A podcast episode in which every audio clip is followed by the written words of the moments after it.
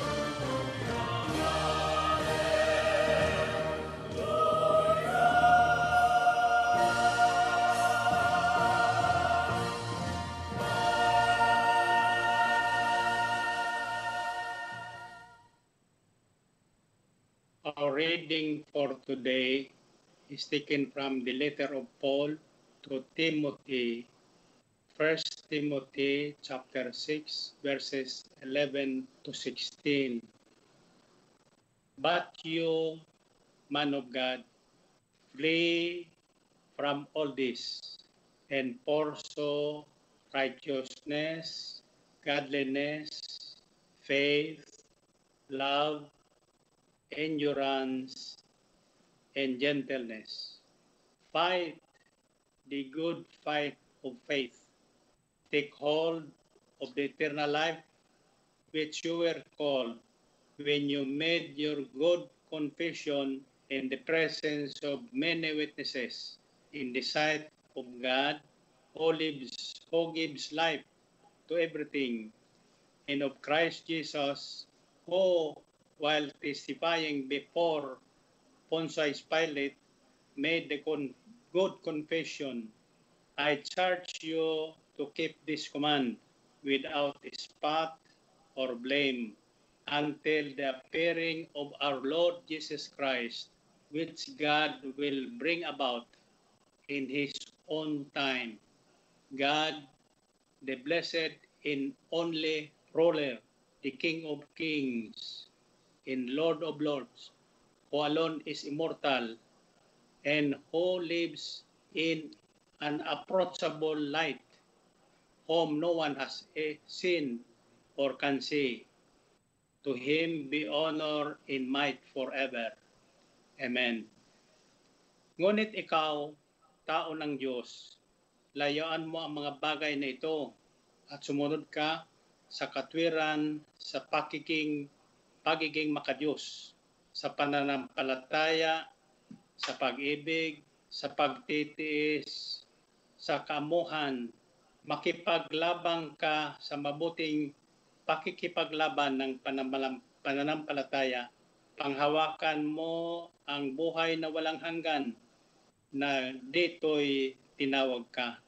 At ipinahag mo ang mabuting pagpapahayag sa harapan ng maraming saksi, sa harapan ng Diyos nagbibigay ng buhay sa lahat ng mga bagay at ni Kristo Jesus na nagpapatotoo ng mabuting pagpapahayag sa harapan ni Poncio Pilato.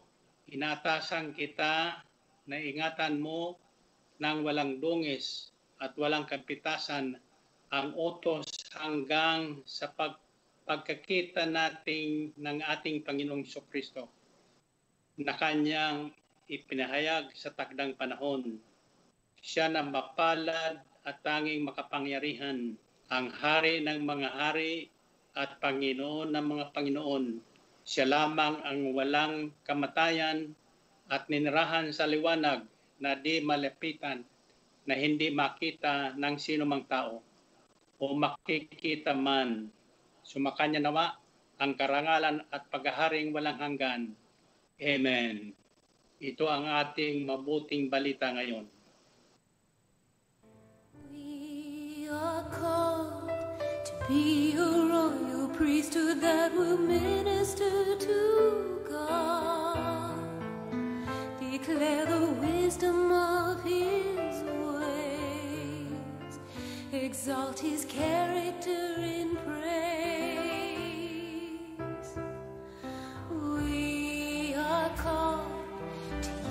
Unto the Spirit that He may form in us. Beauty of the life of Jesus.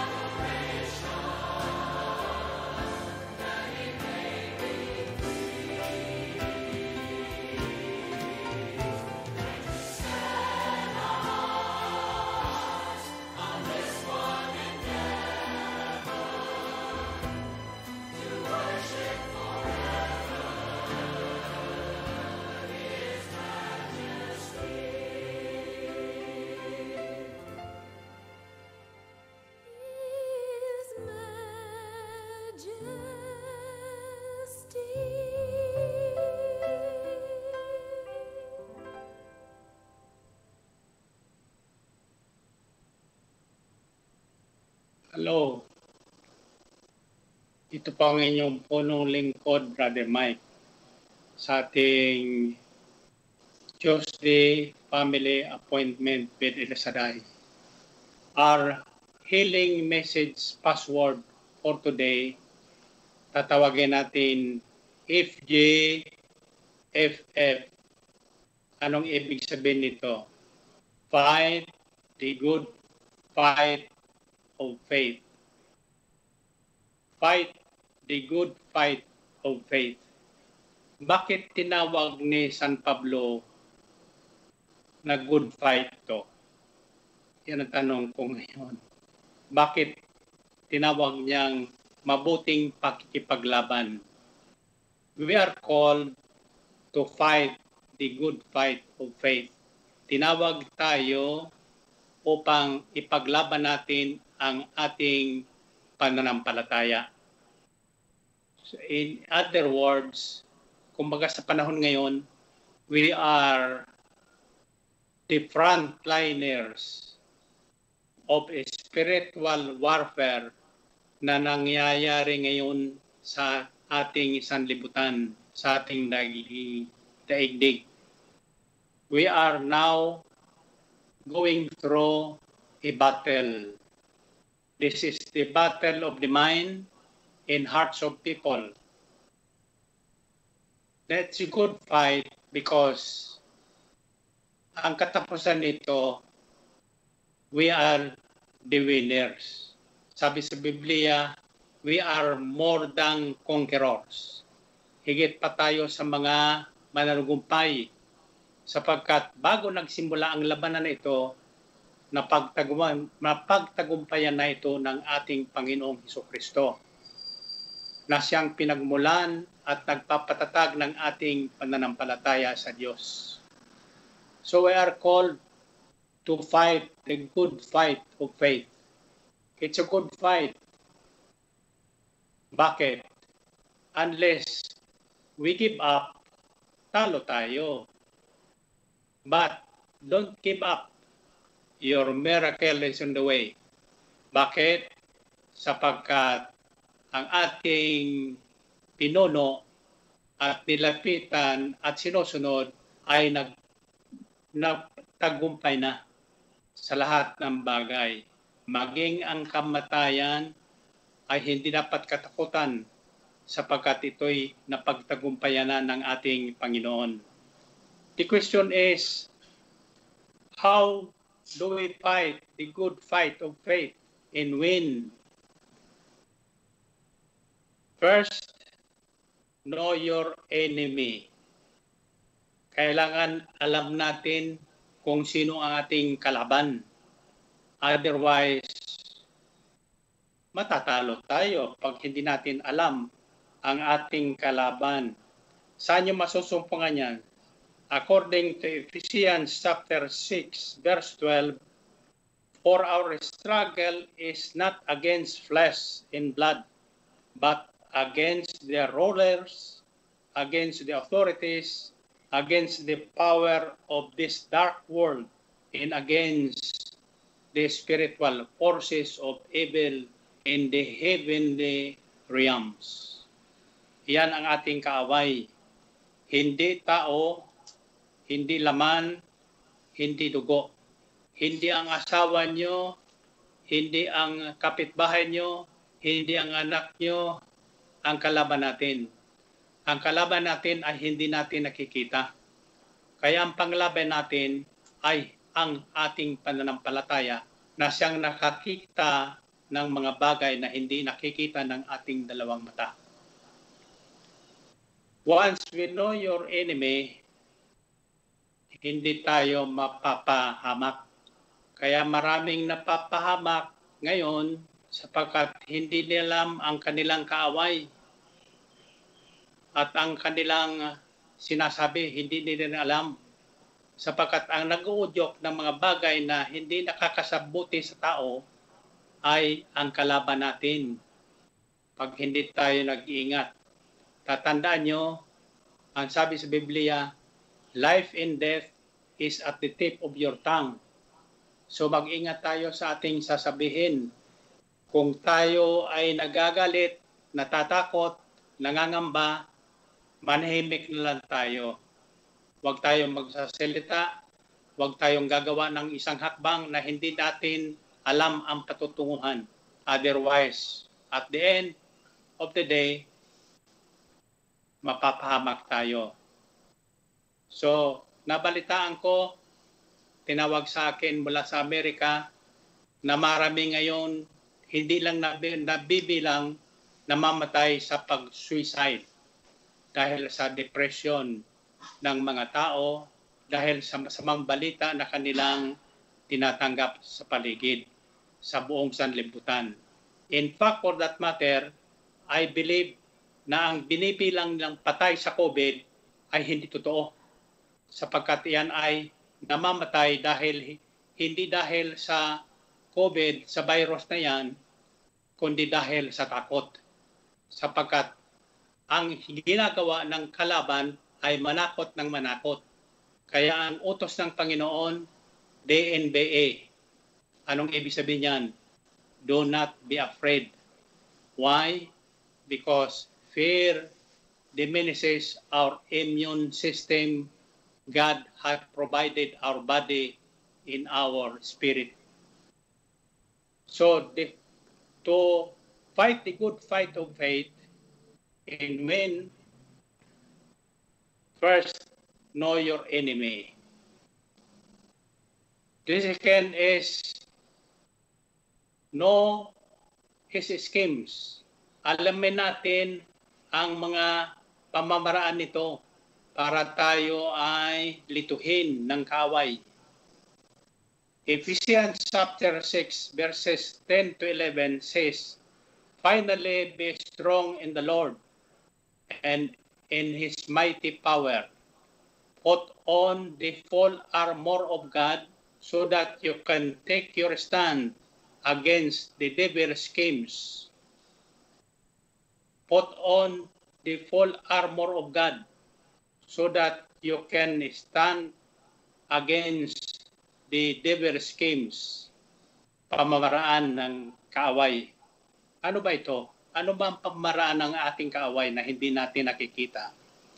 Balikan natin ang unang pagkatalo ng tao. According to Genesis chapter 3, verses 6 to 7, when the woman saw the fruit of the tree was good for food and pleasing to the eye, and also desirable for gaining wisdom, she took some and ate it. She also gave some to her husband who was with him, who was with her, and ate it. Then the eyes of both of them were opened, and they realized they were naked. So they sewed fig leaves together, fig leaves together, and made coverings for themselves. Ang unang pamamaraan ng kaaway natin na hindi natin nakikita ay agawin ang ating atensyon. Instead na ang atensyon natin, full attention natin, nasa salita ng Diyos, nasa pangako, pangako ng Diyos, inaagaw yan ng ating kaaway. So, ngayon, nasaan ang atensyon ngayon ng mga taong bayan sa lahat ng sulok ng daigdig? Nasa COVID-19. Now, pero hindi mananagumpayan sapagkat ang ating eh, sinusunod ay makapangyarihan higit sa kay lahat. He is the King of Kings and Lord of Lords, ang ating Panginoong Kristo. So mabuti nang alam natin ang pamamaraan ng ating kalaban. So, ingatan nyo ang inyong atensyon. Huwag nating ilalagay ang ating atensyon sa mga masamang balita sa ating paligid. Ilagay natin ang ating atensyon, full attention sa pangako ng Diyos. Lalo na ang nalalaman, napapalaman sa Salmo 91. ang awit ng pagtitiwala sa Diyos. Kapag tayo ay nagkaroon ng buong tiwala sa Panginoong Diyos, hindi tayo malilito ng pamamaraan ng mga kaaway natin. The second scheme is divide and roll. Pag hati-hatiin tayo, paglaban-labanin tayo sa isa't isa, kaya maraming prayer group na lalaman ako, nagkakawatak-watak, nagkaroon ng dalawang grupo. Bakit? Hindi nila alam na ang nagsusulsul sa kanila ay ang kaaway. Babaguhin lang ang pangalan, ah, dadalhin din ang pangalang El Shaddai, hindi kasama ang DWXI Prayer Par Party Fellowship International. Ang official name ng gawain ito ay El Shaddai DWXI Fellowship Prayer Partners Fellowship International.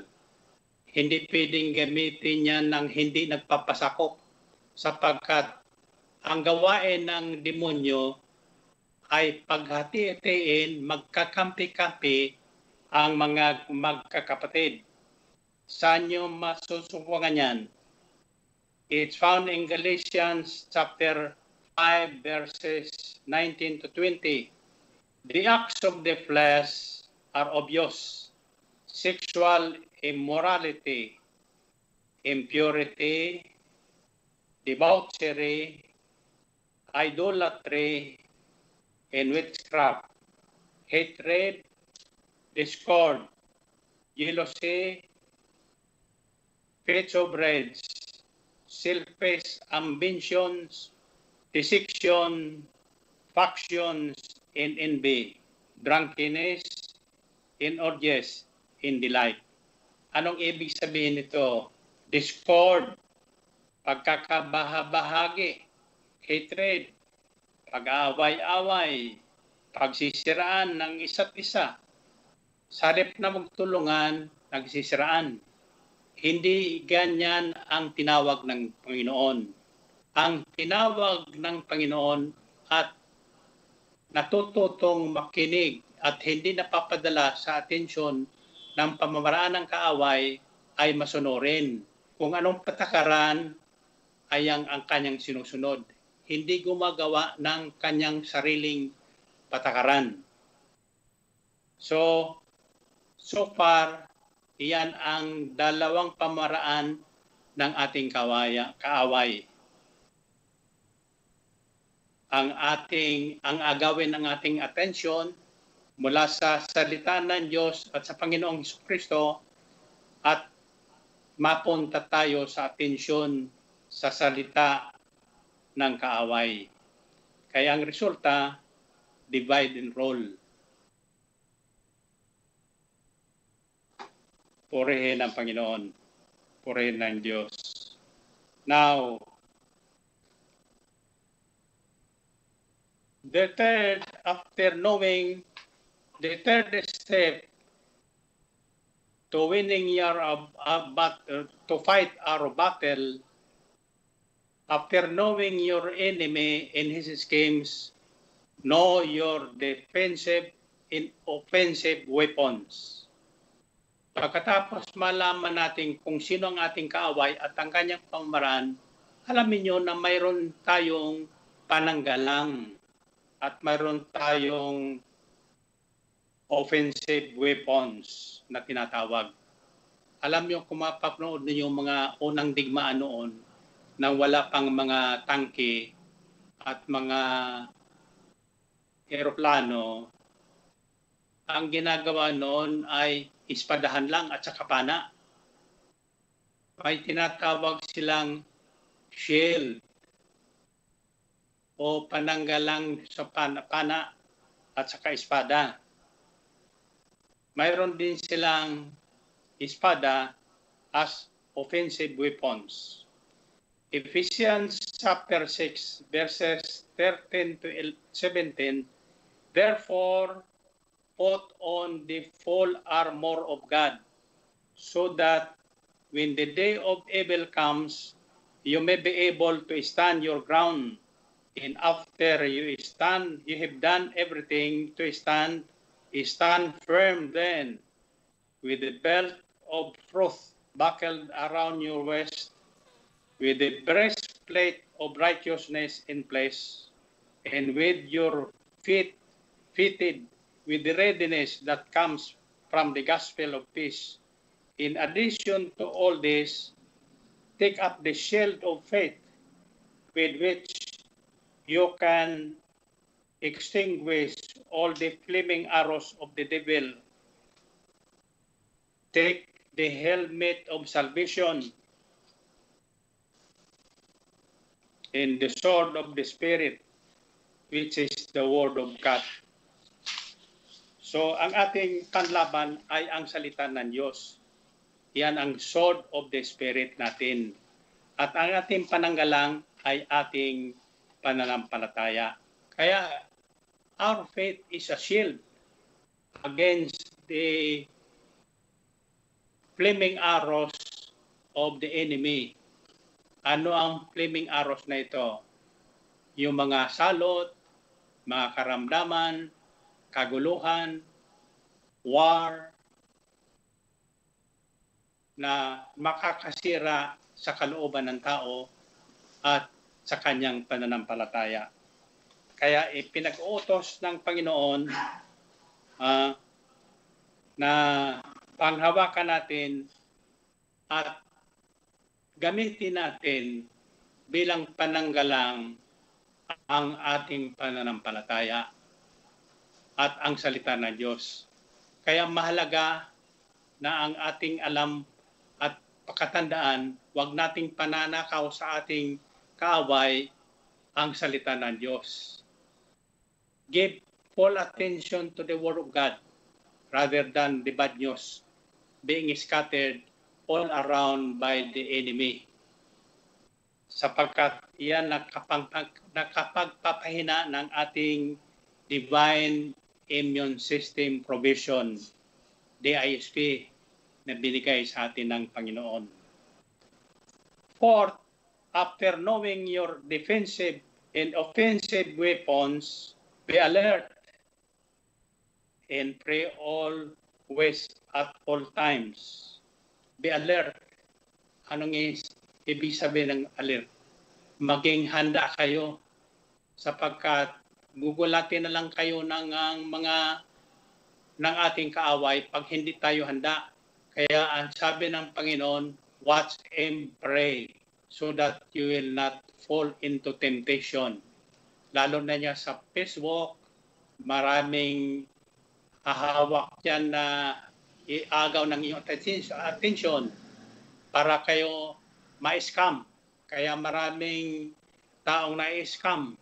Ah, alam ko, may mga tinawag ang Panginoon na sa halip pagnilayan ang salita ng Diyos at makuha ang kanyang atensyon, anong pinagnilayan niya? Mga scam, pamamaraan, para maka-scam din. Mabuti na kung ma-scam ka, maka-scam ka, ay paano kung ikaw ang ma-scam? Kaya ingatan po natin yan. Bago ko makalimutan, anong ibig sabihin ng instruction ni Paul, free, flee from all this. But you, man of God, flee from all this. Iwasan mo ang mga bagay na ito. Ano mga bagay na yun na tinatawag? Ang mga makalaman na bagay. Lalo na ang hangaring yumaman ng yumaman na hindi pinaghirapan. Yumaman sa pamangiraan ng scam In fact, for that matter, uh, iyan ang pinagtutunan ngayon ng maraming tao. Sa totoo lang. Siyempre, ano ba naman ang ating isipin? Na walang ka ng trabaho, uh, gagawa ka ng paraan para kumita, para mabuhay. Pero kung may panampalataya ka, ang sabi sa, sa Biblia, do not worry, do not be afraid, God will provide all your needs. Basta ipaglaban mo ang iyong pananampalataya. Huwag kang matatakot. Huwag kang susuko. Sa panahon ng pagsubok, manindigan ka. Ipaglaban mo ang iyong pananampalataya. It's a good fight. At ito ang, ang pinaglalaban sa ministering ito. At ito ang patuloy kong ituturo sa inyo. Manindigan tayo sa ating pananampalataya. Huwag tayong matatakot sapagkat kasama natin ang ating Diyos. Amen ba? Now, the fourth is knowing, after knowing your defensive and defensive weapons, pray at all time and be alert. Ephesians chapter 6 verses 18 to 20 says, And pray in the Spirit on all occasions with all kinds of prayers and requests. With this in mind, be alert and always keep on praying for the Lord's people. Pray also for me that whenever I speak, words may be given to me by God, so that I will be able to fearlessly make known the mystery of the gospel for which I am ambassador for Christ. So manalangin tayo. Pag dumadaan ka sa kahirapan, pag may kailangan ka, ah, huwag kang padadala sa alok ng demonyo. Manindigan ka sa iyong panampalataya and rebuke the devil, sabi sa Biblia, and he will flee from you. Walang may pananampalataya sa Diyos na matatag na hindi tinutugon ang kanyang panalangin. So daanin natin sa panalangin ang lahat ng bagay. Tatandaan nyo, ang hindi magagawa ng tao, excuse me, ay magagawa ng Diyos. What is impossible for man is possible for God.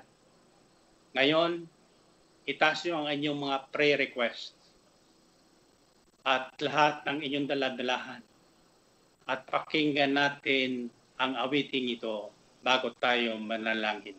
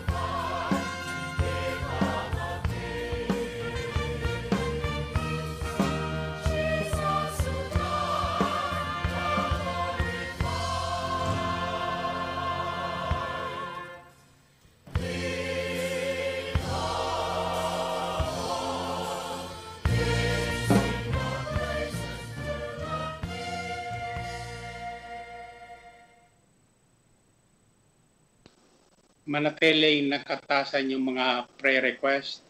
Bago tayo manalangin palala, ngayong Sabado, July 4, agahan nyo ang dating sapagkat ang healing message ng iyong punong lingkod ay 5 o'clock sa ganitong panahon din until 6 p.m. to be followed immediately by our Holy Mass, ang ating celebration. Bring with you four prayer requests in your offering of faith. Come early sapagkat susundin natin ang protocol na binigay sa atin ng pamahalaan. So, agahan nyo yung makakarating ng maaga, agahan nyo na lang. Sapagkat ito ang una nating pagtitipon mula ng lockdown, ako'y naniniwalang lahat na darating ay pagpapalain ng Panginoon. Yung mga may sakit naman, huwag nyo nang pilitin ng inyong sarili. Manatili kayo sa inyong bahay at kami, ma, yung makakarating, sasama kayo namin sa aming mga panalangin. You know, ang karamihan na nilapit sa Panginoon ay yung nasa bahay na may may sakit. Natatandaan niyo yung tulong ng senturyon, nasa bahay lang yon. Yung anak ng kaniniya na babae, nasa bahay din yung may sakit. Pero ipinalangin niya, inilapit niya sa Panginoon at noon din sa sandaling yon, sa ating sama-samang panalangin, lahat na may sakit ay pagagalingin. At maniwala tayong July 4 is the end of COVID-19. So manalangin tayo sa ngalan ng Ama at ng Anak at ng Espiritu Santo. Amen. Banal na Diyos at mapagpalang Ama, maraming salamat po sa mabuting balita na aming narinig na nagpatatag ng aming pananalig sa iyo at pananampalataya sa mabuting balita. Pagpalain mo nawa ang lahat na nakinig, pagpalain ang kanilang mga kahilingan, ipagkaloob ang kanilang mga kailangan, pagalingin ang mga, mga karamdaman, at bigyan sila ng ganap na kapayapaan ng kalooban at isipan upang ang kanilang divine immune system provision ay manatili makipaglaban sa anumang karamdaman, anumang sakit na dumarating sa aming paligid. Salamat po Panginoon sa lahat ng tulong na bigay mo sa amin sa lahat ng panahon. Salamat sa lahat ng pagpapala na patuloy mong ipinagkakalob sa amin na walang sawa. Sa ngalan ng Ama at ng Anak at ng Espiritu Santo. Amen. To God be the glory.